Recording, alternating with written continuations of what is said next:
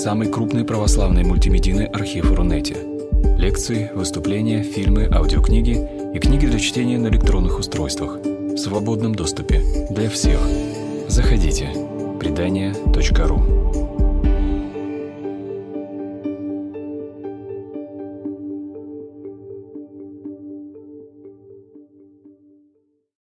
Человек выразил недоумение, почему вот эта тема – с чего все началось. Э, несколько лет назад, когда я что-то такое вот рассказывал на аудиторию про богослужение до десятых праздников, что-то такое, и уже вот возлетел в империи, готов был составить богословскую систему всего, э, одна девушка сбила меня на лету, задав простой вопрос. «Это все здорово», — сказала она. «А вот вы мне скажите, а что вы там вообще делаете?» И я понял, что у меня нет вот ответа который бы меня даже самого удовлетворял. А что мы делаем? Я все это вынес на обсуждение в нашу группу воскресной школы для взрослых. И мы как-то вот сумели интересно посмотреть на наше богослужение, что мы делаем. Да? Выяснилось, что помимо того, что мы там смыслов, которые мы говорим и поем, да, есть еще вот то, что до смыслов. Что мы делаем? Крестное знамение совершаем, поклоны там, да, по кругу ходим, маслом помазать, все прочее. То есть вот какие-то есть деталечки, из которых складывается наше богослужение. И вот среди них крестное знамение, собственно, единственный специфический христианский элемент. Все остальное можно найти в самых разных традициях задолго до возникновения христианства и даже иудаизма. Вот. В общем, во всем этом оказалось очень интересно покопаться, и так нам было очень занято почти весь учебный год, который мы там проводили. Ну вот крестное знамение. В принципе, в себе более или менее признается, что это такая вещь очень древняя в употреблении у учеников Иисуса. Однако представляется довольно сложным сказать, откуда оно вообще взялось. Во всякой литературе нашей, в прошлом, да и в настоящем бывает, в полемической особенно, э, бывает утверждение, ну, так придумали сами апостолы. А у нас еще был такой знаменитый стоглавый собор, который вообще написал, среди прочего, сам Господь так поступал. Но сейчас мы понимаем, что для подобного рода утверждений у нас, пожалуй, оснований-то, в общем, пожалуй, нет. Самое древнее, насколько мне удалось найти упоминание прямое крестного знамени, мы находим только на рубеже 2-3 веков, это у Тартулиана в работе о венце воина, он прямо говорит между делом, мы на, чер... на челе чертим образ креста. Вот самое древнее упоминание. Понятно, что он вряд ли это придумал сам, или в его поколении это возникло, это уже было традицией. То есть, да, действительно, куда-то к апостольскому времени это восходит, но когда конкретно, кто первый начал употреблять, у нас нет здесь э, информации на эту тему. Но в любом случае это стало общераспространенным таким да, э, явлением в христианском мире, видимо, потому что этот жест и те смыслы, которые с ним связывались, отразили что-то очень глубокое в нашей вере. И в какую бы, до какого бы народа не достигло христианское правозвестие, практически везде, во всей эпохе, мы встречаем в разных формах употребления крестного знамени. Вплоть до новейших э, времен, когда как говорят в постпротестантских сообществах, от этих вещей начали отказываться. Вот, но для традиционных э, направлений это вполне свойственно. И, в общем, понятно, что все начинается с Евангелия. Мы помним, что да, сам Христос, среди прочих вещей, говорит и о кресте. Кто хочет быть моим учеником, возьми крест свой и следуй за мной. Такой получается интересный парадокс в нашем учении. Для человека, который хочется вот наполниться этой истинной жизнью, ему сначала нужно наполниться болью, смертью, отвержением. У апостолов в их посланиях тоже эта тема присутствует. Так как Христос пострадал за нас плотью, так и вы вооружитесь той же мыслью. Апостол Петр. А Павел в одном из посланий там говорит, да, о том, что он восполняет недостаток скорбей Христовых в своей плоти. Здесь и в других местах, которые мы обычно вспоминаем во время богослужений, посвященных э, Христу Господню, нет еще никакого прямого указания ни на крестное знамение, ни на почитание креста как материального объекта. Да? Здесь пока речь идет только о страданиях и все, что с этим связано. Страдания бывают самые разные, и тут еще очень много зависит, конечно, от того, как человек их воспринимает. Есть интересное мнение, встречалось мне у исследователей, что крестное знамение возникает как некий эквивалент надписания имени Божия, еще в эпоху гонений. Вот, чуть позже, я думаю, мы к этому вернемся. Если посмотреть в целом на религиозную историю человечества, то мы увидим, что само по себе употребление креста, оно гораздо древнее евангельской эпохи. В языческих культурах это был довольно, в культурах Востока, э, распространенный символ Солнца. Солнце было одним из объектов поклонения в языческих культах. Потом наступает римская эпоха, и к уже существующему древнему смыслу э, добавляется другой, связанный именно с казнью, радикально иной. Да? Там что-то очень положительное, здесь очень отрицательное такое э, восприятие. Какое-то время эти восприятия сосуществуют, потом наступает вот наша христианская эра. Когда христианство появляется, одна из самых э, ярких его черт – миссионерская направленность. Христианами становятся, они рождаются, поэтому друг друга учат. Возникает катехизация знаменитая.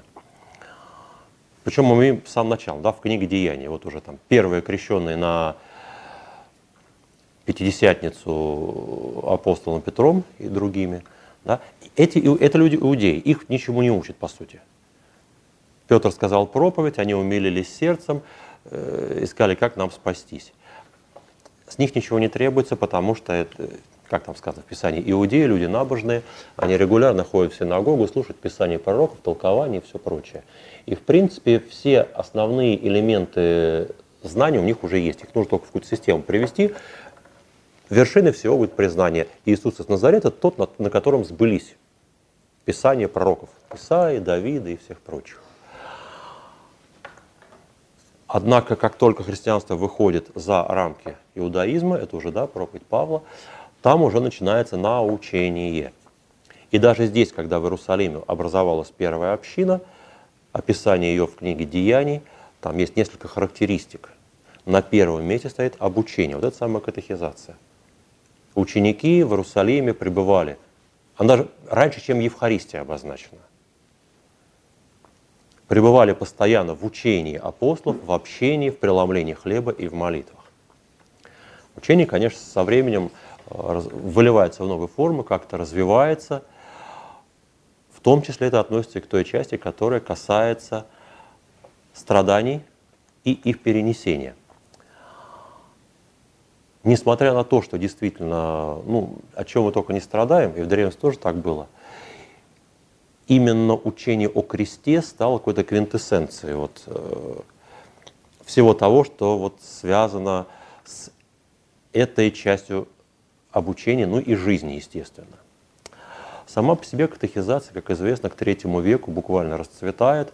И тут, э, конечно, вспоминается знаменитое огласительное училище, прежде всего, в Александрии, в Антиохии, но были и в других местах. Человек, который хочет войти в сообщество христиан, он да, проходит довольно длительное, как правило, обучение каким-то основам веры, потом принимает крещение, потом обучение продолжается, уже мистагогия, введение в таинственную практику церкви. Все то, что, о чем он слышал, теперь он это познает на практике. И такой подход, он стал естественным для всего христианского мира, насколько мы можем его обозреть. Вот Ирландии, Испании до, наверное, там Индии и Китая, куда христиане только не добрались. Потом происходит обращение Константина, возникает иная тенденция. Через несколько столетий катехизация сходит на нет. Последние какие-то вот э, сведения относятся к веку к девятому примерно, на окраинах империи. Так вот, если вернуться к вопросу да, о крестном знамени, есть предположение – что крестное знамение было таким очень тесным образом этой катехизацией связано. Крестное знамение рассматривалось в каком-то смысле как э, краткое исповедание той веры, которую ты воспринимаешь. Практически везде существовал э, такая, такая традиция была обучи, вручение и возвращение символа веры. Еще, да, символ веры в словах краткое изложение того, чему мы друг друга учим. Сначала человеку это все разъясняли, он заучивал наизусть. Непосредственно перед крещением он этот символ веры произносит уже как свою веру, единую с верой церкви, в которую он вступает. В принципе, наш современный член крещения, он это подразумевает. Если посмотреть, что там прописано, то так и должно быть. Вот. На практике, конечно, бывает очень редко, заставить кого-то серьезно выучить, да еще понять, это отдельная история. В некоторых местах вместе с символом веры таким же образом происходило вручение и возвращение э, молитвы Господней, иногда псалмов, то есть человек параллельно вводился в молитвенную практику церкви. И вот аналогичным образом сохранилось одно свидетельство из Окситанской церкви, это небольшая область на стыке сейчас примерно современной Испании, Италии и Франции. Там буквальным образом происходило вручение и возвращение крестного знамения. Дошедшее описание касается практики крещения детей, то есть оно не самое раннее. Мы знаем, что в ранней церкви детей крестили достаточно редко. Священник, когда ему приносит младенца крестить, в какой-то момент произносит «Да откроется рука младенца». И потом большим пальцем на ладони ребенка начертывает крест – одновременно произнося «Передаю тебе знамение креста, Господа нашего Иисуса Христа, в десницу твою, дабы ты осенил себя им, и оно хранило тебя и исхитило от врага вовеки». Затем он должен взять руку этого младенца и его рукой его же перекрестить, произнося знаменную тебя знаменем креста Господа нашего Иисуса Христа, десницею Твоею, дабы оно хранило тебя и исхитило от врага, и ты имел жизнь вечную в веки веков. То есть вот в этой практике мы видим, что одновременно крестное знамение совершает и крещающий, и крещающийся, ведущий и ведомый. Таким образом, со стороны священника это получается преподание благодати, да, мы сейчас крестим ребенка, вот, со стороны крещающегося это знак принятия этой благодати высказывается предположение, что вот из такого рода практики, ну, может быть, более древней, и выросло осенение крестом самого себя. То есть первоначально это именно осенение крестом, это жест преподания благодати, встречный жест осенения себя. Дальнейшая история, конечно, добавила сюда смыслов и пониманий. Крестное знамение тесно связано с соглашением – в каком-то смысле воспринимается как эквивалент исповедания веры, и неизбежно было, что в какой-то момент его обязательно с символа веры свяжут. Из эпохи такого уже вполне развитого средневековья мы имеем несколько комментариев, которые действительно говорят о изображении крестного знамения как э, об эквиваленте э, произнесения символа веры – таком, в таких трактовках обычно да, верхняя точка связывается с воспоминанием о Боге, о предвечном бытии, то есть первая часть нашего символа веры, вплоть до слов о рождении сына прежде всех век.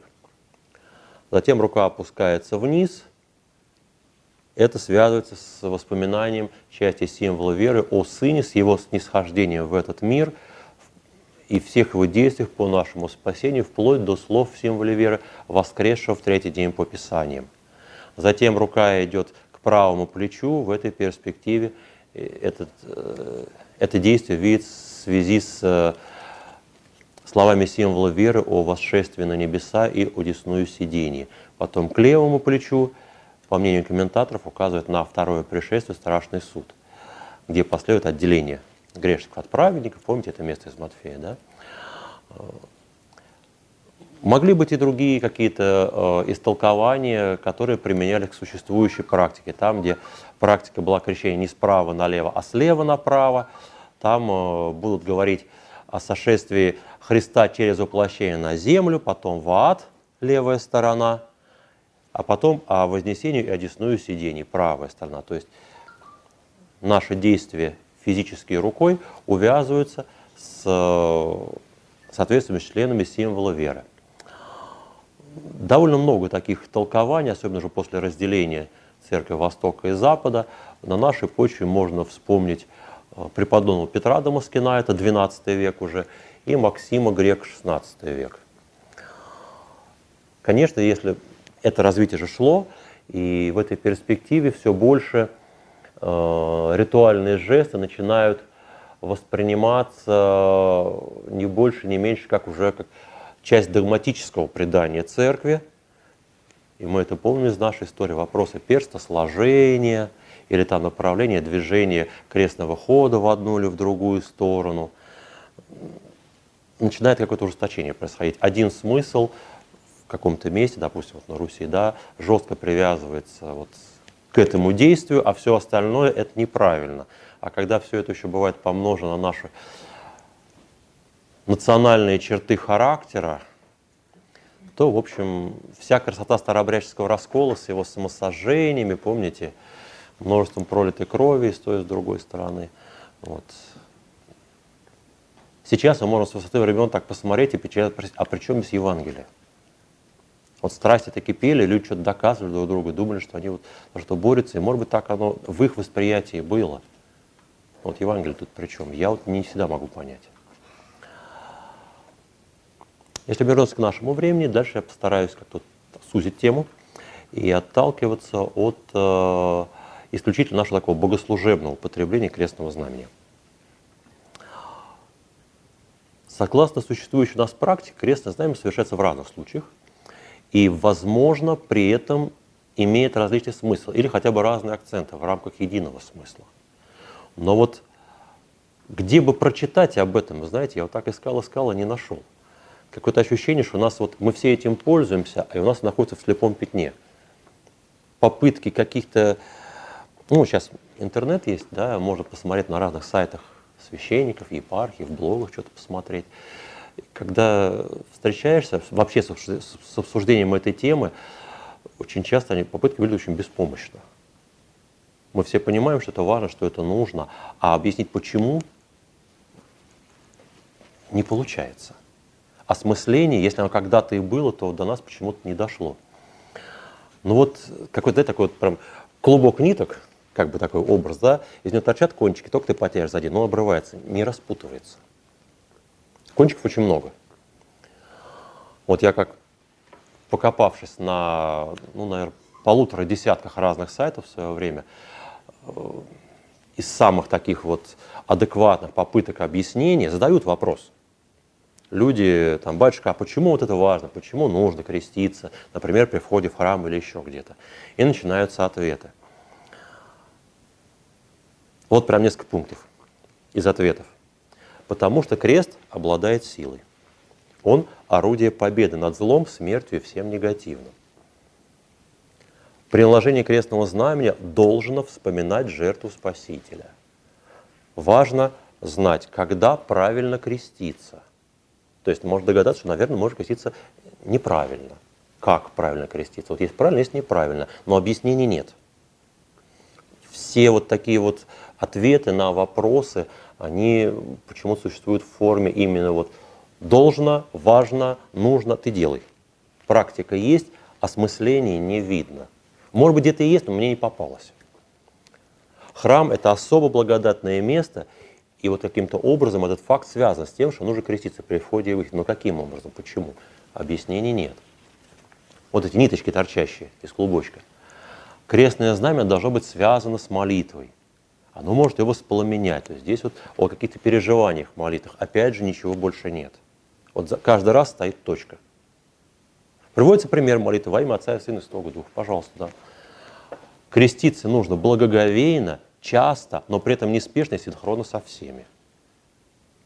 Опять же, нужно. Почему? Объяснения нет. Крестное знамя – это знак, свидетельство. Вот такие примерно пункты вот, можно найти. Некоторые из этих вот ниточек можно попытаться пораспутывать и что-то из этого увидеть. Вот последнее. Крестное знамение – это свидетельство. Свидетельство чего? Христианство сформулировало то, что многие чувствовали и знали, конечно, и до него, до его возникновения. Все в мире поражено тлением. Ничего по-настоящему прочного и неизменного здесь нет. Все меняется. Это относится в том числе и к сердцу человеческому, которое, ну, может быть, более всего ему свойственно сомнение, забвение, слабость, непостоянство. Оно ищет для себя опору во внешних вещах. И получается, туда не внутренне определяет внешнее, как казалось бы, должно быть, а наоборот. Ну пускай, мы это можем принять. Вот крестное знамя, это утвержд... свидетельство принадлежности этого человека ко Христу. Самый первый смысл достаточно очевидный. Важная вещь. Причем важно не только для тех, кто видит этого человека или не видит, для него самого. Но сама по себе эта принадлежность тоже может означать разные вещи. Если мы возьмем первые века, эпоху гонений, да, объявить себя христианином, по сути, это, ну так, подписать себе смертный приговор. Может быть, даже прямо совсем быстрый. Помните все эти истории в житиях, когда какой-нибудь воин, впечатлившись, или там э, писарь местный, который протокол допроса составляет, впечатлившись свидетельством людей, говорит, я тоже хочу быть христианином. И идет, и его тут же казнят. Иногда это может быть чуть по, не прям вот сразу, да, но все равно очевидно, что конец где-то будет. Поправка. Да. Христианам давали шанс отречься. Не всегда. Давали, но не всегда. Вот история знаменитая, ну, все постоянно вспоминаем, да, во время э, Великого Поста про 40 мучеников севастийских, помните, да? Им дали, пожалуйста, шанс, отрекайтесь. Они там стоят и замерзают. Потом один убежал, а один из тех, кто охранял, из их же друзей, там, да, может быть, соратников, по, они бились вместе, может быть, да, он, посмотрев, как эти погибают за веру, понимает, что это что-то действительно настолько для них важно, что они готовы за это жизнь свою отдать, и говорит, он его не крестился, просто побежал туда же, примите меня к себе. И там вместе с ними и погиб. Да. Таких историй у нас есть некоторое количество. Но да, им часто предоставляли. Я согласен с этим. Я спорю в этом. Просто само по себе признать себя христианином для человека, я вот об этом веду речь, да, в, в ситуации, когда христианство является запретным учением с точки зрения государства, плохим, порочным, недопустимым, мы видим, что да, вот, с первого по третий век все более и более ужесточаются. Если сначала какие-то гонения спорадические, потом они принимают какой-то системный характер, вот, пока значит, не наступает Константинова эпоха. Вот в эту эпоху в этот период для человека вступить в церковь, признать себя христианином, когда все остальное общество уже знает о христианах, ты не просто куда ты уходишь, да? Все примерно представляют, что есть среди нас эти люди, живут они, их какой-то регулярностью ловят, наказывают. Вот. Я хочу стать одним из них, значит, с большой вероятностью я тоже буду пойман, наказан и поставлен перед выбором, да. Если я соглашусь, что это для меня важнее, чем моя жизнь, меня казнят. Вот знак принадлежности ко Христу в эту эпоху, вот примерно это обозначает. Не только это, но это в центре всего. И это, в принципе, начинается уже тоже еще вполне в апостольское время. Опять же, апостолы об этом пишут. Вам дано ради Христа не только веровать, но и страдать за Него. Вот прямо в самом начале. У меня есть желание расстаться с жизнью и быть со Христом. Ну, мы знаем, как человек, написавший это, то есть Павел, да, закончил свою жизнь, как раз тоже мученически. То есть таким образом крестное знамение в этот период – это такой знак отречения. Не только принадлежность, но одновременно и отречение от всего того мира, который весь насквозь падший. Второй смысл крестного знамени тоже как принадлежности, свидетельства. Уже не просто Христу, а церкви. То есть во Христе сообществу братьев. Человек – существо не только личностное, но одновременно и общественное. Да? И то, и другое измерение в нас есть. Ну, нехорошо быть человеку одному, это мы все помним, да? И поэтому принадлежность к какому-то сообществу для человека всегда важна, и, в общем, в большинстве наших самоопределений входит. Я не только там, там мужчина, зовут меня так-то, да, там, но я еще и отец, семейное сообщество. Я по профессии тот-то, профессиональное сообщество. Я гражданин такой-то страны, социальный и так далее. Да?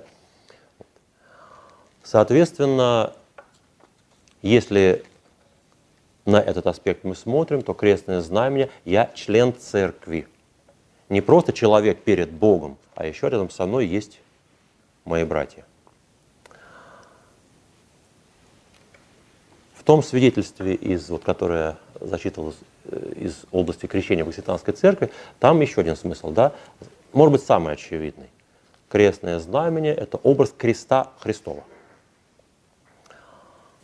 И вот здесь, э, ну, такой вопрос, а как вообще эти вещи между собой соотносятся? Мой жест, какой бы он ни был, и вот орудие казни Спасителя, которое было составлено, ну, как минимум, из двух кусков дерева, и со вся его история, которая с ним связана, как они между собой связаны. В чем состоит эта связь? И вот люблю такую фразу, как она работает. Святоотеческая традиция занималась близким вопросом, в эпоху иконоборчества особенно, и именно тогда а, проводились очевидные параллели между нашим отношением к кресту и нашим отношением к иконам.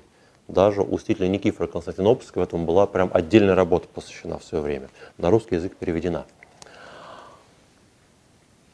В чем состоит эта связь нашего жеста и креста Господня? Образа и, как у нас там говорится, первообраза. В применении к иконам это выглядело так. Несколько аспектов такое прям богословие начинается, да? Первое. Ну, очевидно, что это связь во мне, в моем уме, в моем представлении. И эта мысль вполне поддерживается святоотеческой традицией. Честь, воздаваемого образу, восходит к первообразу, знаменитое определение, данное в IV веке Василием Великим. Когда мы поклоняемся образу Спасителя, мы поклоняемся самому Спасителю, а не доске, краскам и чего, что послужило для его создания – ну, в наше время там популярны вышивки бисером, да? вот, не бисером поклоняемся. Если мы оскорбляем изображение императора, нас наказывают, потому что мы не статую э, свалили, да, а самого императора оскорбили. Это всеми так воспринимается. То есть понимание, одно из пониманий отношения образа и первого образа, оно внутри самого человека. Это связь. Но это не все. Из этого некоторые авторы делали следующий, кажется, логичный вывод, что только внутри человека эта связь и существует, а объективно ее нет. Ну, наверное, этот вывод поставлялся бы, пожалуй, слишком поспешным. Потому что получается, ну, такие, знаете, если так последовательно развивать эту мысль, какие-то игры внутри моей головы. Вот есть один образ, который у меня связан с самим Спасителем, есть вот образ. Вот это все, все, все, все в моей голове. Я два образа одного и того же связываю внутри себя между собой. И да, только там оно и есть. По-своему стройно и логично. Но это никак не объясняет, например, многочисленных чудес, связанных и с иконами, и с образом креста, и с крестным знаменем в частности. Вообще, если этот взгляд последовательно развивать, он э, может привести к тому, что мы будем воспринимать человека как полностью замкнутым в самом себе, как недоступным для Бога общения. Рано или поздно мы к этому можем прийти. Есть другой вариант понимания связи образа и первого образа. Эта связь существует вне человека, объективно, независимо от существующий, есть рядом человек или нет человека. А мы можем то каким-то образом к этой связи как бы подключаться. Таким же образом, как мы примерно научились, ну вот открыли электромагнитные силы, да, вот сидим, у нас лампочки светят. Такой привычный нам немножечко подход, э, отдающий таким наукообразием. У нас, э, ну, в такой вот в практике люди, ну, как правило, не очень образованные, какой-то такой вот понятие восприняв в себя, потом приходит и говорит, батюшка, а можно мне ходить по полу, где кафельная плитка? Там сплошные кресты. Да? чем главный недостаток подобного подхода? Ну, помимо того, что вот ты в, в любом пересечении прямых линий видишь образ креста Господня и даже не поклоняешься, а наоборот шарахаешься от него. В том, что подобный подход, он переводит нас из области личных отношений со Христом в область чего-то около. Да? Вот этот Бог живой, который мы видим в Писании, он здесь как-то пропадает. Он даже, получается, не очень-то и нужен. И мы знаем, что в церковной среде последних, вот, да, там, наших, пример, лет 15 очень активно обсуждались э, ситуации, когда люди вот какому бы источнику еще поехали, какой бы иконочке поклониться, какой бы могиле старчика с земли там оттуда набрать и все прочее, прочее. Да, а ты хоть раз на исповедь приходил, да зачем это все нужно? Вот, вот это важнее. Да, вот личная встреча, она вообще выходит из поля зрения человека, если так последовательно этот взгляд развивается. С одной стороны, все вот это вот, оно на своем месте хорошо и правильно, да? но переставленное на первый взгляд, а, на первое место из второго, третьего, пятнадцатого, оно ну, такое незаметно соскальное в какое-то полуязычество получается, пусть и с христианским оформлением.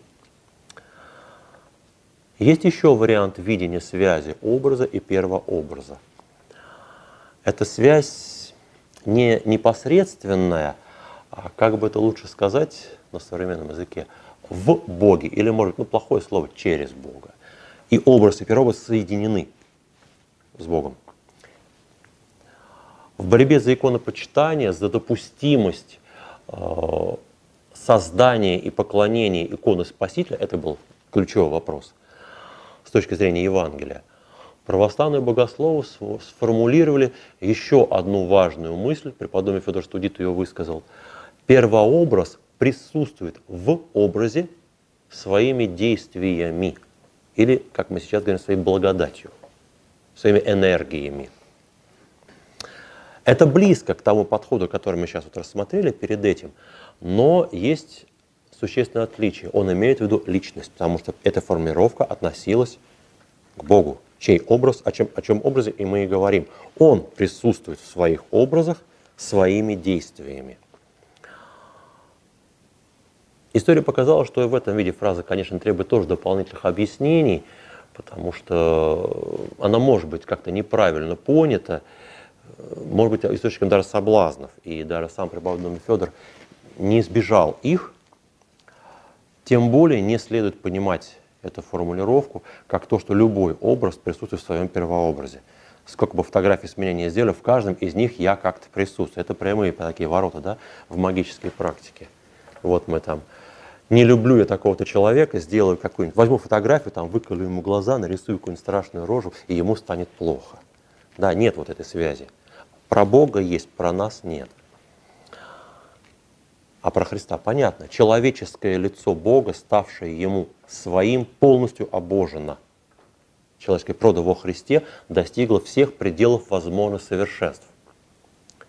И мы возносим наши молитвы перед иконой Спасителя, имея в виду, да, опять же, да, все тоже, не краски, не дерево, там, не бисер, не стекло, которым покрыт этот образ, там, не киот деревянный, да, а его самого – а Господь являет свое благодатное встречное действие в ответ на наши молитвы.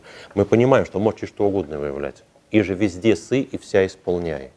Но Он, как наш Создатель, как промыслитель, зная особенность нашего мышления, восприятия, бытия в мире, чаще отвечает нам через то, через что мы к Нему обращаемся.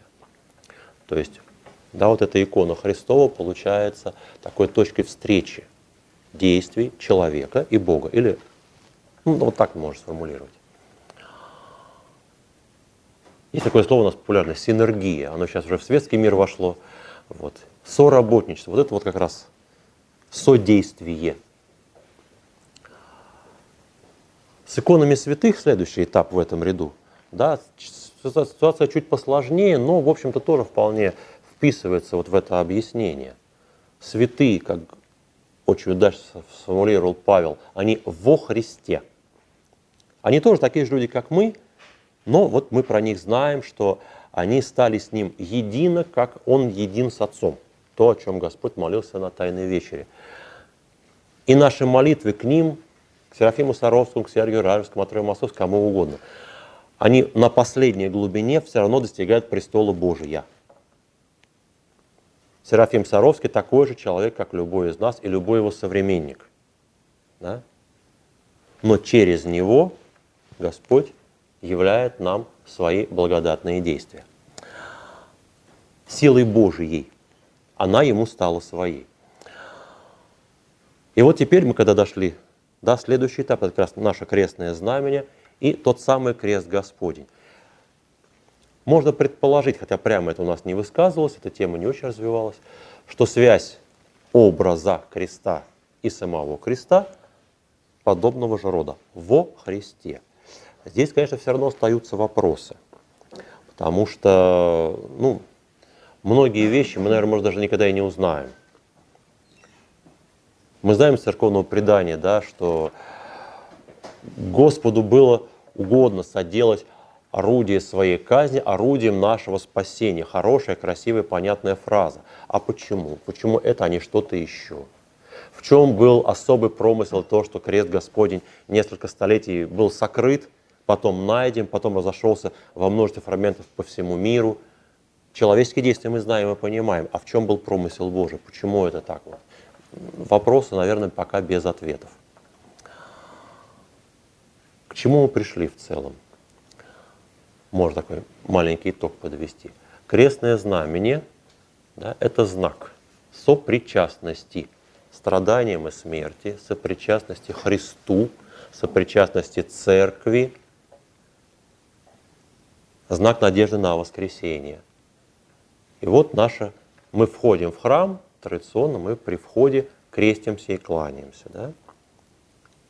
Мы входим, храм – это место, где совершается ну, много чего, но в центре всего Евхаристия. И в пределе мы входим в эту самую Сионскую горницу. Вечеря Твоя тайная, которая вот там происходила, днесь, сегодня, причастником меня прими.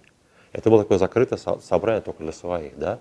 И вот мы, входя сюда, дерзая входить, накладываем на себя этот знак. Для чего тут вот, ну, какое слово не возьми, оно мне не нравится, честно говоря. Чтобы иметь право сюда войти, можно так сказать, но меньше всего Иисус говорил о правах. Да, с Евангелием как-то плохо стыкуется чтобы, не знаю, там, наладить благодатную связь между мной и всем, ну, совсем плохо звучит, да. Не знаю, может быть, лучше всего как-то так, чтобы войти не только ногами, а еще и сердцем. Да, вот это действие мое, мой жест, в котором я внутри этого жеста могу встретиться со встречным действием Божиим. И что-то произойдет. А уж тут, конечно, у каждого свой опыт, и описывать его довольно сложно. Есть еще один момент, который тоже вспоминается. Мы крестимся во время молитвы. Да? Происходит богослужение, что-то читается, что-то поется, там кождение происходит, еще что-то. Вот мы крестимся. Как, когда это происходит? Как правило, либо в начале молитвы, либо что чаще в конце. Конец практически всех молитв у нас устроен доксологическое, это словословие. Что бы мы там ни говорили, ни просили, мы в конце скажем примерно следующее. Твоя слава, держава, честь и поклонение и именование всей Святой Троицы, Отца и Сына и Святаго Духа. Вот где-то в этот момент мы крестимся. Вот в комментариях, которые я вот смотрел, э, встретилась очень интересная фраза. Мы запечатываем нашу молитву этим крестным знаменем крестное знамение как печать. Интересно посмотреть с этой стороны. А здесь вопрос, а что такое печать? Вот, ну, не в смысле предмета, которым мы там штампик поставим, да, а по сути своей, в глубине, откуда оно выросло, откуда оно взялось. Есть, оказывается, целая область исторической науки, которая занимается только печатями, называется сафрагистика. Она нам говорит, что печати как таковые известны с древнейших времен из самой древней известной письменной цивилизации Шумеро-Акадской. То есть, ну, в библейской перспективе это первая такая высокая послепотопная цивилизация. Печати есть в той культуре у всех представителей свободного общества. И у важных людей, и у простых. Мы знаем, что там она постоянно носится с собой. Когда человек умирает, печать кладут с ним в могилу. Отсюда можно видеть, что печатям там придавался в той культуре, где они возник, какой-то особый смысл. Однако прямых объяснений, что это за смысл, мы не находим. Так часто бывает, мы что-то делаем, употребляем, да, но вот нет смысла кому что-то рассказывать. Это у всех в практике, в руках. Но кое-что мы можем предположить. Во-первых, печатями клеймили собственность, самую разную. Зачем? Ну, довольно очевидно, да, если я какую-то вещь потерял, а потом смотрю, она у моего соседа, например. Говорю, мое отдай. Он говорит, нет, не отдам. Мое. Вот как узнать, твое или мое? Печать стоит. Да? То есть первая потребность такая физическая в появлении печати, необходимость разрешать конфликты вокруг собственности. Если мы обращаемся к крестному знамению как печати, прекрасно это ложится. Накладывая на себя крестное знамя во время молитвы, мы тем самым утверждаем, да, мы Христовы. Подтверждаем, утверждаем, мы Христовы. А что будет, если человек, который вот какую-то мою вещь, которую я позволяю, что она моя, и там моя печать стоит, не хочет ее отдавать? Что делать? Как мне ее вернуть свою собственность? Обрать, применить силу. Да? Свою или чужую. Там, ну, можно в суд обратиться, а если судебная система как-то работает криво, или у него свои люди в прокуратуре, например, да, я могу до этого не доходить и там пойти к пацанам соседнего подъезда. Вот, они тоже могут прийти и все, уладить конфликт. И, естественно, конфликт лучше ну, предупреждать заранее чем разруливать существующее. Да? Поэтому на печати что может появиться? Предупреждение. В виде соответствующей надписи и или изображения. Какая наивысшая сила, к которой я как хозяин, обиженный кем-то, могу обратиться? Ну, очевидно, это даже не сила какого-то сообщества, да, а высшая сила, божества. Ну, или там в языческой культуре это может тотемное животное. Это мы видим на очень большом количестве найденных печатей, а в принципе их огромное, там на тысячи счет идет, потому что на Ближнем Востоке копали и копают.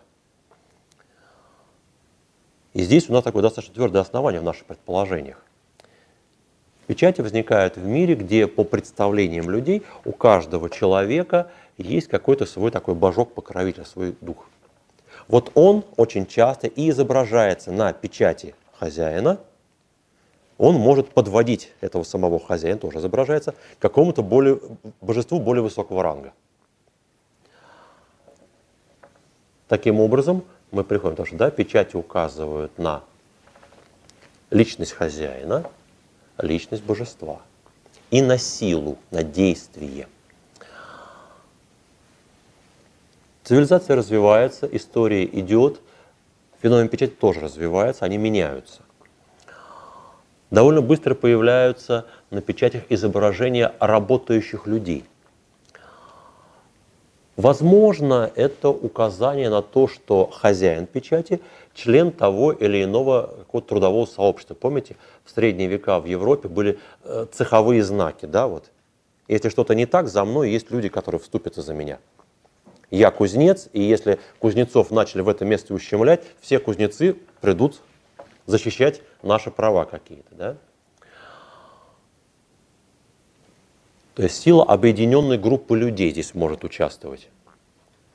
А с другой стороны, это предположение, мы тоже видим, что из, той, из тех текстов, которые расшифрованы, в представлениях людей той эпохи человек вообще не может совершить какое-то действие полностью сам по себе. Он всегда так или иначе опирается на помощь какого-то вот божества. И, соответственно, если я это изображаю на печати, себя, это вот своего бога-покровителя, да, это предупреждение, я нахожусь под защитой, я могу рассчитывать на то, что он за меня вступится. Еще позднее появляются печати с изображением человека, который пирует с каким-то божеством или сражается с ним. Это, конечно, уже указание на силу самого человека, если он в сражении происходит, да, или наоборот, что у него все хорошо, там сзади поддерживает огромное количество всяких невидимых сил, которые, если что, его защитят. Есть еще орнаментальная печать, но тут мы не знаем, несли ли какой-нибудь смысл. Сакральные орнаменты существовали э, в истории человечества, но конкретно вот в области печати у нас нет комментариев к этому. Итак, что мы из печати увидели? Да? Печать как в центре себя, в смысле, несет указание на личность хозяина, на высшую силу, на которой хозяин может опереться. Это сила может быть сообщества людей, а может быть и какого-то божества. И если это божество, то это еще личность божества. Соответственно, это все вполне, как вы понимаете, да, применимо в нашей культуре к пониманию крестного знамения как печати. Личность меня, личность Бога и, опять же, точка встречи наших действий, благодатное действие. О печати, конечно, мы видим и в Священном Писании есть упоминания, хотя на фоне ну, очень многих событий это надо, надо поискать, чтобы их там найти. Но они там точно есть. Можно вот вспомнить из Ветхого Завета четыре места, которые будут важны. Первое – это история Фомари, книга «Бытия», 38 глава. Там как раз печать фигурирует как знак принадлежности личности. Помните Фомарь, которую обижает ее свекор, э, пытается выйти из этого положения, переодевается блудница, имеет с ним связь, и в качестве залога оплаты ее услуг она забирает у нее перстень, пояс и печать. Вот здесь печать – это принадлежность личности. Аналогично по смыслу упоминаются печати в книге Неемии. Вожди сынов Израилевых ставят свои печати под клятвой верности Господу от имени всего народа. Еще одно упоминание в книге Исход, 28 главе. Это раздел, где даются подробные указания, как создать скинию, переносной храм, какие должны быть священные одежды и так далее, и так далее. И вот, среди прочих, говорит следующее. «Возьми два камня оникса и вырежь на них имена сынов Израилевых через резчика на камне, который вырезывает печати». А Аарон, как первосвященник, будет носить эти камни на двух плечах, а на груди у него будет наперстник, где 12 камней, и тоже имена колен Израилевых. Да? И тоже они создаются по образу печати, и даже тот мастер, который печать изготавливает, вот он этим и занимается. Для, как сказано, для постоянной памяти перед Господом. То есть здесь есть некоторое объяснение, как это формируется в израильском народе. Первый священник, входя перед лицо Божие для принесения жертвы, имеет на себе печати с именами 12 колен на плечах и на груди. В чем тут смысл? В этот момент Израиль – это единый народ. Именно в этом качестве, как единый народ, вступивший завет с Богом. Не Иуда, не, не Сахар, не Завулон, не Гад, да, а именно израильский народ. Все они вместе, как в единстве. Они предстоят перед Богом в лице первого священника. Конечно, потом комментаторы христианского времени будут говорить, что это прообраз единства церкви. Мы знаем из дальнейшей истории, что это единство будет многократно нарушаться, разрушаться, вплоть до войн колен между собой. Скиния, она будет обозначена в самом начале как важнейшее место. Это куда мы можем, вопреки всем нашим частным конфликтам, вернуться и опять воссоздать это единство. Камни предстоятеля для постоянной, да, вот эти вот с именами, для постоянной памяти перед Господом. Они как бы запечатывают эту ситуацию, которая станет, э, может быть, наивысшей точкой какого-то духовного восхождения вообще Израиля как народа. Это мы увидим много раз у пророков, стенание. Как было прекрасно, когда вот я тебя, Израиль, нашел, как э, там, несчастную девушку, всеми брошенную в пустыне, я тебя омыл, приодел, и ты была прекрасна, как невеста. И вот какая ты сейчас стала, вернись вот к тому состоянию. Эти призывы пророков есть. Несмотря на все разделения, именно здесь, во время богослужения, Израиль как единый народ в лице первосвященника предстоит перед Богом. По-человечески рассуждая, мы это видим в истории Израиля. Он не всегда может и даже хочет это единство сохранять. И поэтому, если не хватает человеческих сил, над всем этим давлеющая сила Божия. Сверху на наперстник возлагаются Урим и Тумим. Мы не очень хорошо знаем, что это такое. Они несколько раз упоминаются как одни из важнейших частей облачения. Вот. Здесь же есть еще одно указание, когда говорится о облачении первосвященника. Должно сделать табличку из чистого золота, где таким же образом, как на печати, вырезаются слова «Святыня Господня». Эту табличку Аарон носит на челе. Здесь уже не имена колен Израилевых, а имя Божие. Святыня Господня, это к чему относится? Не объяснено. Может быть, к одежде первосвященника или вот к кидару, на котором он наносится. Может быть, к его служению, может, к его личности. В тексте нет толкования. Но кое-что мы, опять же, можем предположить. Несколько костных моментов есть. Печати с именами колена Израилев вырезаются на драгоценных камнях. Печать святыня Господня на золоте. С точки зрения иерархии ценностей, золото более универсальная ценность. Второе. Наперстник с камнями-печатями помещается на груди, еще два камня на плечах, да, а святыня Господня на челе. То есть выше. При этом все это вместе существует не в противопоставленности, не по отдельности, а как части единого облачения. На что это может указывать? Весь Израиль в лице Аарона предстоит перед Богом вот в этом служении. Это человеческое действие. И оно встречается с действием Божиим, нисходящим свыше, благоволением Господним. Опять же, то, о чем мы уже говорили, спасение осуществляется в точке встречи действий Бога и человека. Или, как говорил блаженный Августин, Бог не спасает нас без нас. Что бы он там делал вокруг, если мы сидим на попе ровно, ничего не произойдет внутри. Потребность спасения, наша поврежденность, она в сердце – Еще одно место из Писания о печатях. Из Старозакония. «Не сокрыто ли это у меня, не запечатано ли в хранилищах моих?»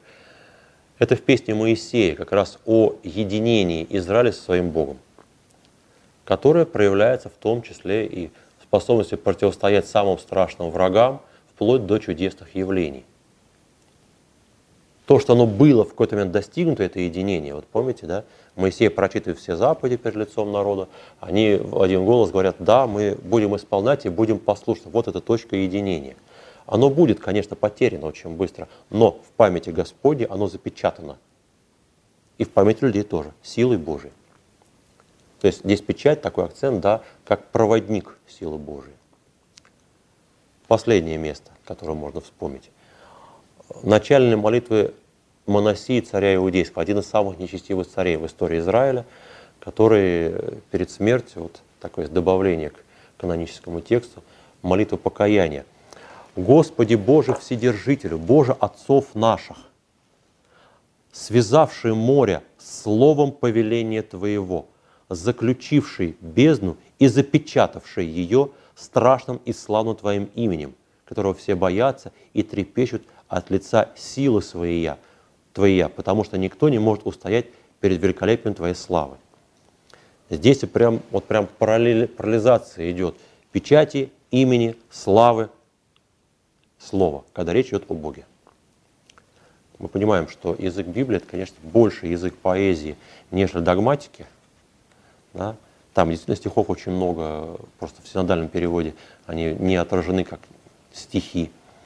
Вот.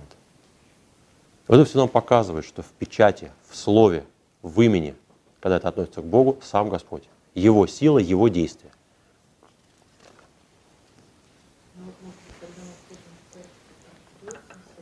И это тоже, конечно. Эти все смыслы, они одновременно сосуществуют. Мы можем, мы об этом не задумываемся обычно, мы это делаем как бы по привычке. А вот когда мы посмотрим внимательно, окажется, смысл здесь тоже есть. Я вот к чему все это веду. И он очень древний, давний, глубокий и интересный. То есть мы вот с этой стороны, как скорее со знамени, как печать, да, приходим опять, ну, примерно тому же, о чем мы говорили в начале. Да? Печать, крестное знамение, как печать молитвы, это место соединения, встречи двух личностей, действия двух личностей, Бога и человека. И даже если мы это молимся в храме, то не просто человека, а сообщество людей, церкви, в том, так как она представлена в этом конкретном месте. Крестное знамение как печать, да, может открывать нашу молитву. Любое богослужение начинается с возгласа. Ну, литургически, да, благословенно царство, все крестятся, кланяются. Да. И оно же завершает каждый из произносимых нами молитвословий. Вот в храме действительно все во время богослужения более-менее синхронно. В конце каждой молитвы люди крестятся и кланяются. Да? Это крестное знамя как бы да, фиксирует да, вот нашу обращенность к Богу. Потому что, опять же, когда мы молимся, мы знаем все по себе, что ты пытаешься, да, то есть пытаешься быть вот в этих словах, а у тебя в голове одновременно проносятся события вчерашнего дня, сегодняшнего утра, произошедшие там месяц назад, что только в голову не лезет. Да. да, вот эта печать. В некотором смысле, да, крестное знамение у нас это телесный образ молитвы. Один из, одна из форм, безусловно, не единственная, одна из форм телесного образа молитвы печать молитвы словесной.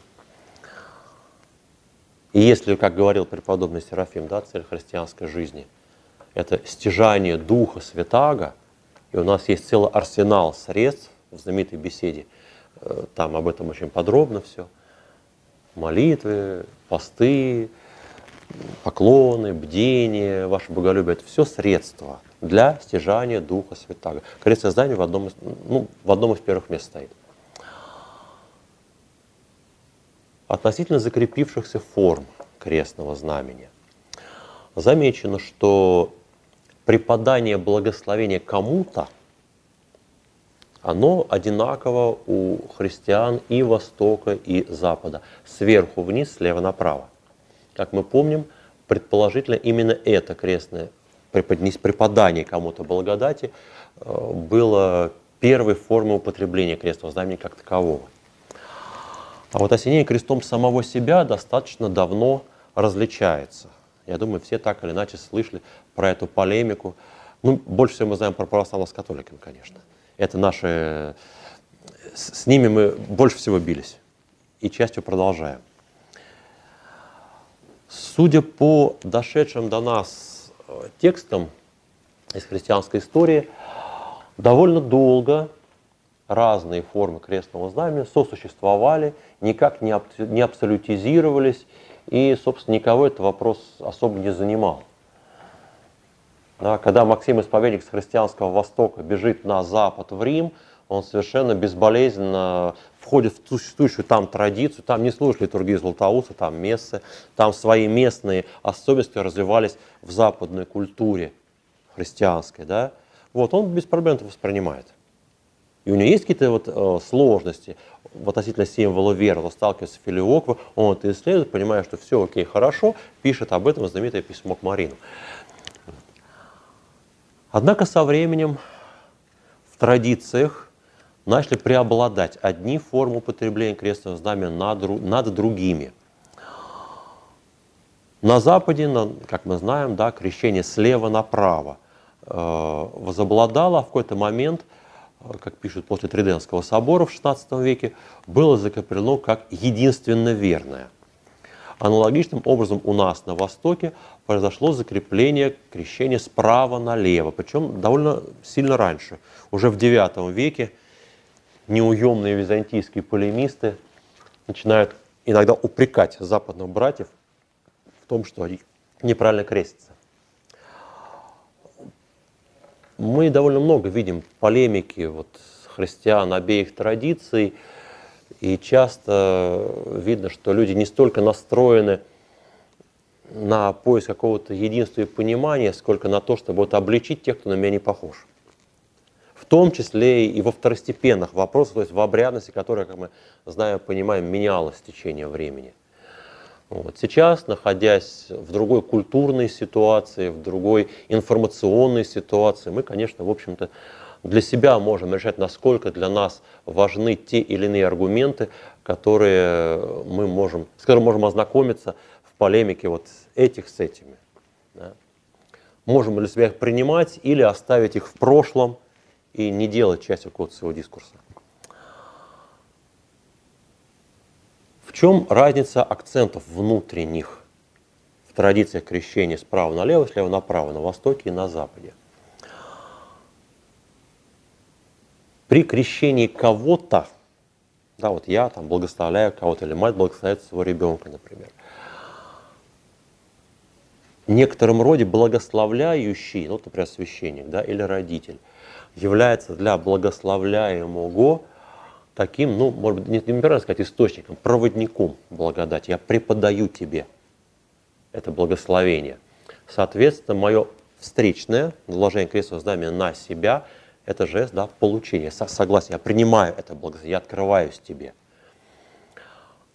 И вот в этом действии э, западный вариант слева направо – он делает какой-то внутренний акцент, может быть, чуть лучше демонстрирует вот это человеческое устремление, мою открытость действию Божию. Здесь человек э, скорее устремленный к Богу, да. Вот. В восточном э, варианте акцент на противоположном, акцент на действии Божьем. Вот я тебе преподаю, и вот это действие Божие. Можно вспомнить слова Златоуста, который по другому поводу, но в общем, они тоже подходят, говорит, мы там священники, предоставляем Богу наш язык и наши руки. Поэтому там, на нас там страшно ответственность, все такое. Через нас сам Христос действует. Это вот восточный подход. В западном варианте, да, вот такая подчеркивание внутренней открытости человека, в восточном приобщенности уже существующей. В западном такое стремление к спасению – а в восточном уже некая достигнутость его, уже Бог здесь. Крещение слева направо, внутренний акцент на приобщение к Богу через приобщение к церкви, а справа налево наоборот, к церкви через Христа. Да, то есть вот разные акценты внутри одного и того же, они вот выражаются в том числе, это э, в полемике восточных и западных христиан упоминаются такие моменты. Что мы, в какие смыслы мы вкладываем, когда крестимся так или иначе. На Западе там, при таинстве крещения католический священник скажет, подражая Иоанну Крестителю, «Я крещаю тебя», а у нас будет сказано «крещается». То есть вот личность меня не так важна, Господь все совершает. И если опять же вернуться к мысли о том, что крестное знамение – когда-то было связано с процессом катехизации, научения, то вероятно будет предположение, что крещение слева направо все-таки восходит к более ранней практике, более древней, когда крестились по большей части взрослые. А вот крещение справа налево, принятое у нас, выросло из того периода, когда уже стало много креститься детей. Ну, слева направо у нас же не только католики, православные да, еще есть другие направления, потому что очень древние традиции. Слева направо, помимо католиков, крестятся, как пишут представители монофизических церквей, а справа налево, помимо православных, несториане. Правда, сейчас осталось довольно мало. Да?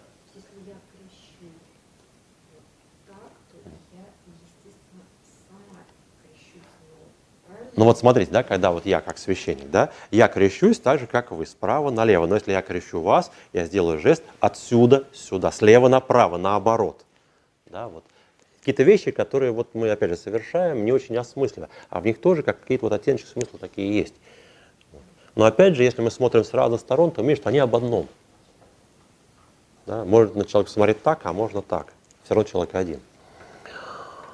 Кроме того, э, ну, я вот сам не сталкивался, я довольно э, мало сталкивался там с теми же католиками лично, и на богослужениях у них вот мне не приходилось бывать, но пишут, что у них существует несколько вариантов крестного знамени, помимо большого креста.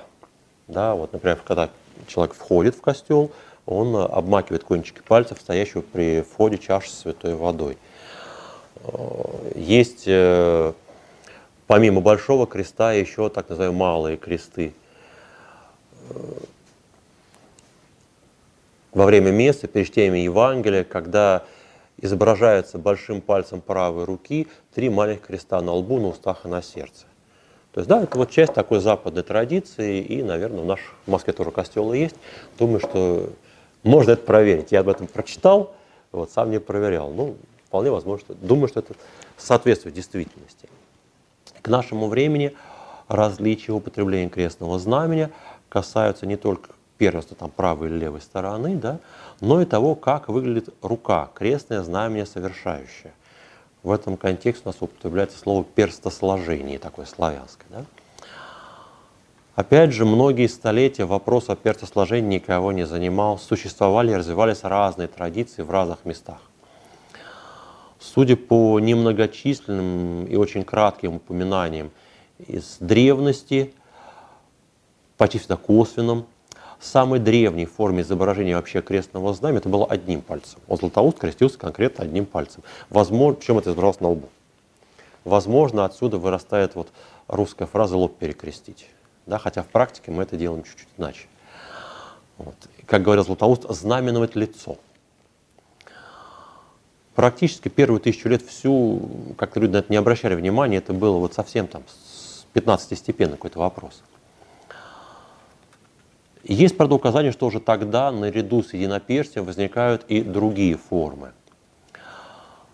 Но по мере того, как э, все больше и больше уходила в прошлое практика крещения взрослых, и, соответственно, уходила практика обучения и осмысления в процессе обучения, все больше крестилось детей. В сознании христиан возникает все более с одной стороны, устойчивая связь между крестным знаменем и вопросами вероучения, символом веры, как мы говорили, а с другой стороны возникает полемика и разделение. Да? Больше всего у нас спорили именно сначала о вере, а потом то, в чем эта вера выражается.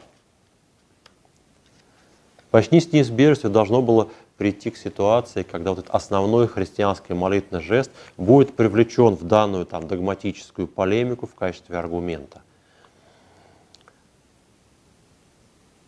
Примерно первые вот такие вот полемические высказывания доходят там как раз из IX века, когда вот восточные братья начинают цепляться каким-то обрядом, вещам у западных.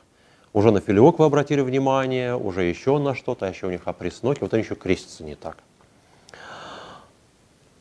Примерно в это же время восточная часть христианского мира переходит с осенения крестным знаменем с одноперстия на двуперстия и одновременно с э, осенением лица или его частей на большой крест, как мы вот сейчас привыкли. Точные причины этих изменений нам неизвестны. Высказывались предположение, что это тоже связано с догматической полемикой с монофизитами, но мне не показалось убедительным те объяснения, которые при этом даются. Само по себе двуперстие, как показали современные такие глубокие иконографические исследования, восходит к так называемому жесту величия. Императорский жест – он восходит, в свою очередь, еще к дохристианской традиции, где использовался да, в изображениях императора в качестве знака триумфа. На христианской почве жест величия, по-моему, одно из самых ранних изображений, мы находим э, в сцене входа Господня в Иерусалим в сиракузских катакомбах на саркофаге Адельфии. Вот Господь въезжает как царь в царствующий город на осле – с жестом величия. Впоследствии было высказано мнение, что это как-то кривовато изображено двуперстие. Вот, нет, не вот так, это другое, вот так. Да. Возможно. Нет, но это может связано там с буквой В, там латинской, да, а это жест величия. Впоследствии другие э, моменты императорской иконографии воспринимаются иконографией Христа, мы видим на изображениях, в том числе древних и современных, а, разные жесты, с которыми Спаситель может изображаться. Да, и с раскрытой ладонью, указывая, вот у нас в храме, в иконостасе, Господь держит Евангелие и на то, что написано там, да, указывает пальцем, указательный жест. А, есть также ораторский жест. Тоже иногда путали с двуперстием. Само же крестное знамя именно в изображении, когда кто-то кого-то благословляет, это очень редкое явление. На поздних иконах у нас можно, на русских особенно, да, э, там, Сергию Радонежскому является Божья Матерь, вот что-то вы можете такое найти, и она его как-то вот так благословляет. Или какой-то святой там исцеляет какой-нибудь там стоящий перед ним на коленях человека там, от слепоты, от проказа, еще очень, тоже вот крестным знаменем. Да, вот. Там у нас уже двуперстие, это на русской почве.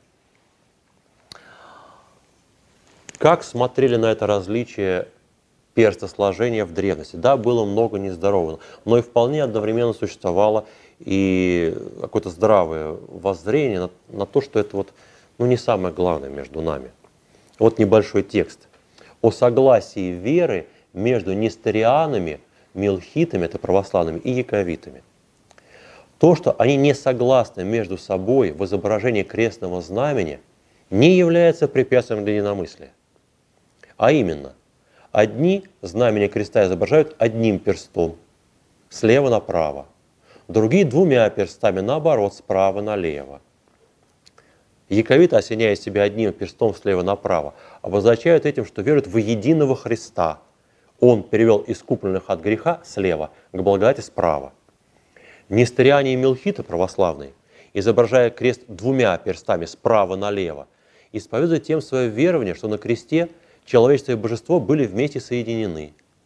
И это было причиной нашего спасения. Вера началась с правой стороны, а неверие заблуждения прогнаны с левой. Это вот как раз из 9 столетия, когда началась вот эта полемика, еще люди как-то пытались вот удержаться. Вот за это не надо цепляться, есть более глубокие вопросы.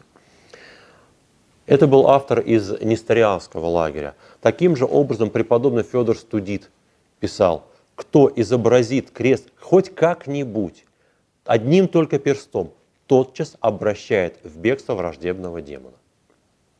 Ну, конечно, мы знаем, что было много противоположных случаев. Поспорить любили и любят. И, так сказать, мы, конечно, все за мир, но только чтобы наш победили. Это вот как-то у нас вот в крови прям. Соответственно, в такой перспективе крестное знамение абсолютизируется это одна форма, она очень жестко связывается с каким-то только одним смыслом, а все другие варианты объявляются неправильными, да, еретическими, и, в общем, не будет вам спасения ни в этом веке, ни в будущем. Переход к нашему троеперстию произошел и сделался господствующим на Востоке в течение 12 столетия. Вот.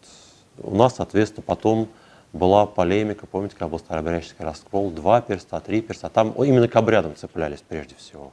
Вроде бы вера изначально была общая. Вот. На Западе э, подобных каких-то битв относительно пертосложения в истории не осталось. Если где-то они и были, то я ни разу об этом ничего подобного не слышал. Кроме того, в нашей практике мы видим, что священник, благословляя кого-то, да, или епископ, складывает пальцы вот таким особенным образом, да, именно словное перцесложение. Нет, вот считается, что э, пальцы изображают инициалы Христа, ИСХС, Иисус Христос. То есть вот здесь этот палец подогнут, это еще подогнут, соединяется, это вот прямо этому учат. В наш, возьмете закон Божий Слободского, там прямо об этом целая статья есть. Да? И здесь получается такое вот, если вдуматься, закольцовывание некое смыслов, да, я преподаю тебе благословение, при этом произношу, призываю имя Божие, там, во имя Отца и Сына и Святаго Духа, да, э, совершаю образ креста Господня, и еще моя рука изображает инициала Христова. Да? То есть тем самым, опять же, образ слова, имя, печать, все, все вот то, что было и в Священном Писании, в тех отрывках, где мы, о которых мы с вами говорили. У них, да, двуперстие осталось. А, есть и иные а, формы. Даже на Руси это было. Вот знаете, я тут недавно а, решил перечитать воспоминания Льюиса Кэрролла, который в XIX веке приезжал в Россию. Очень интересно. Автор Алисы в «Стране чудес». Да? Вот. Он там, среди прочего, описывает э, и религиозную жизнь, как он с ней столкнулся. Между делом он упоминает, что русские крестятся одним пальцем. 19 век. Казалось бы, у нас вот это троеперстие уже у всех приросло. Нет, вот он это так видит.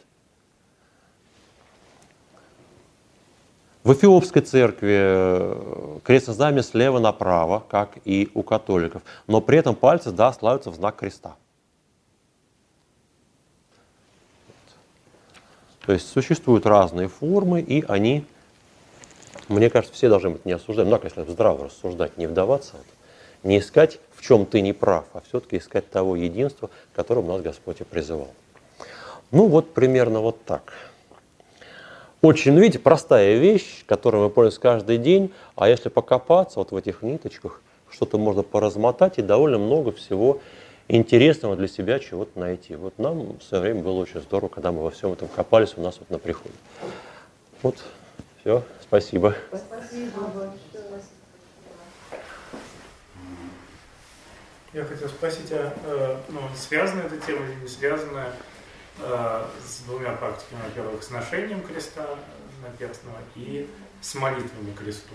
Вот, которые меня всегда ставили в тупик. Потому что мы обращаемся к кресту, как вроде бы к материальному предмету, как к чему-то одушевленному, да? да? Помню, Кресте Господень там... Э, да, я помню, как на богослужении однажды, э, ну, вот священник возглашает там, как святому животворящему кресту помолимся, и хор на автомате поет «Святой животворящий кресте, моли Бога о нас». Да, у нас таких вещей смешных на самом деле бывает. У нас есть такое литургическое воспоминание землетрясения в Константинополе – там, видимо, для них это было что-то совершенно потрясающее. Вдруг случилось такое землетрясение, что полгорода снесло. Вот, и они прям закрепили целое богослужение такое большое, молитвенное такое. Вот. И мы все каждый раз, когда служим, смеемся, что припев накануне «Святое трясение, моли Бога о нас». Вот, у нас есть такие приколы. А, конечно, связь есть. Потому что, еще раз, да, вот эта мысль о кресте со всеми вот этими превходящими смыслами, она вырастает еще из самой проповеди самого Христа. Да, вот мы это в Евангелии видим. Это не просто проповедь о том, каким должны быть хорошие, или что вот я сейчас делаю. Кто хочет быть моим учеником, возьми крест свой и следуй за мной. Вот. Традиция ношения на перстах крестов, она тоже достаточно древняя, но я специально не изучал, когда она хотя бы примерно появилась. Вот, как не приходил мне в голову в эту сторону посмотреть. Вот. Ну а молитвы, да, у нас такие вещи есть. Но опять же, это вот отсюда растет. Мы знаем, что через образ креста, через наш крест, большое распятие на храме, или который стоит внутри храма, или тот крестик, который я ношу на шее, да, это в глубине своей самый первый смысл, образ того креста, на котором распят Спаситель. Образ того креста, который Господь соделал орудием моего спасения, через который я каким-то образом встречаюсь с действием Божьим. Вот я обращаюсь вот через, как, как я к иконе молюсь, да, не, опять же, не к дереву, не к краскам, да, а к тому, кто изображен. Также и здесь я в комментариях, которые есть, всегда, оказывается, мы вспоминаем Спасителя, распятого на кресте. Да, тут связь, конечно, есть. Это больше, наверное, заблуждением кажется некоторые высказывания о том, что там, муж алкоголик это мой крест, да. Ну как-то вот все вот эти наши предубеждения, да, вот по поводу того, что там больной ребенок это мой крест. Ну почему? Это относится к тому, что у меня сложилась ситуация, которую мне трудно переносить. Вот у меня муж там алкоголик, да, он, э, когда он норм... трезвый, он хороший человек, это человек, который я встретила, полюбила, и все с ним хорошо. Потом вот он что-то срывается, он ушел в запой, он на себя не похож, это не тот человек, который я полюбил, и мне трудно с ним. Я не могу в себе его отношения разделить к нему такому и такому, я страдаю. И это в этом смысле, помните, с чем мы говорили, да? Один из самых ранних смыслов креста, образ страдания. Это мое страдание. Как я к этому отношусь, это следующий вопрос. Я могу это воспринять только в человеческом плане, а могу это воспринять, э, ну вот, как Павел, я восполняю в своей жизни недостаток скорбей Христовых. И мы, ну, у нас есть свидетельство, что такое иногда работает. Вот как-то я э, читал такая есть очень интересная книга, а, шеститомник Антонио Сикари о западных святых, в основном а, после раскольного времени. Вот у них есть, э, я не вспомню сейчас имени, к сожалению, там э, женщина, вот она в лик святых у них, она была принцессой Мадагаскара, его как-то очень так заковыристо звали, э, и она была католичкой. Человек, за которого ее выдали, не был ей верен.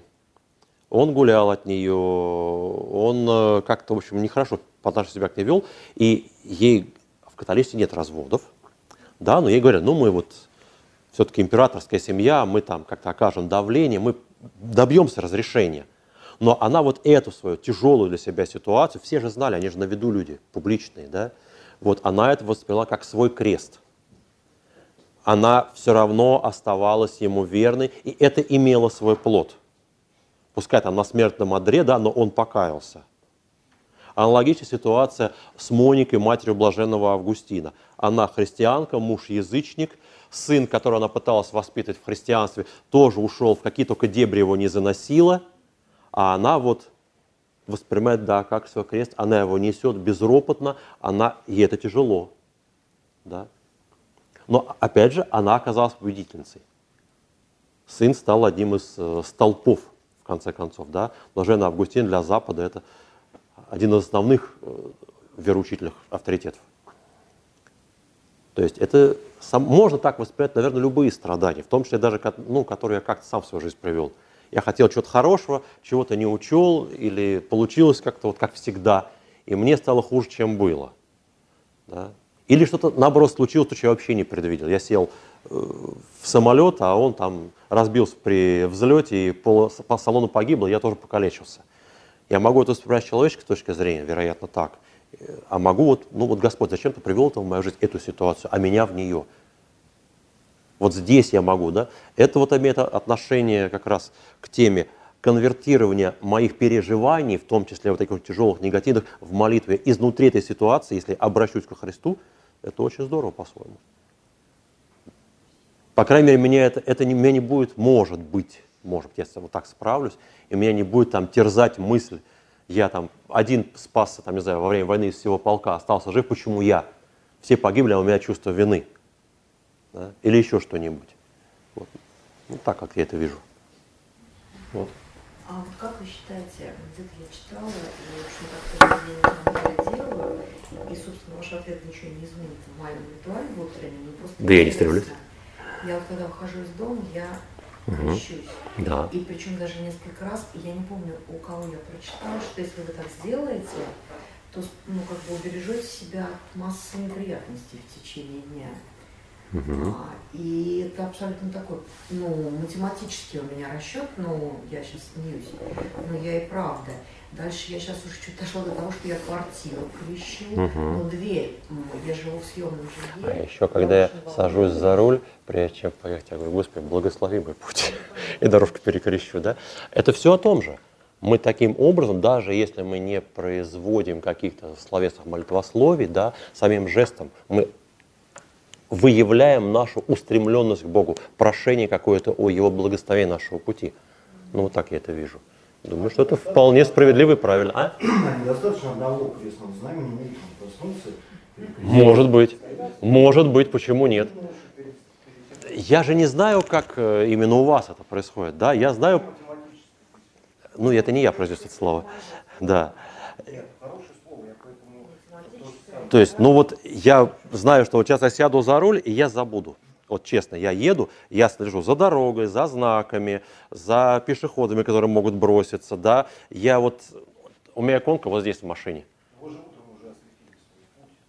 Да, конечно, но в моем ощущении вот, лучше, когда я вот не только в начале, потом отключился и в конце, да, а и в процессе вот что-то помню.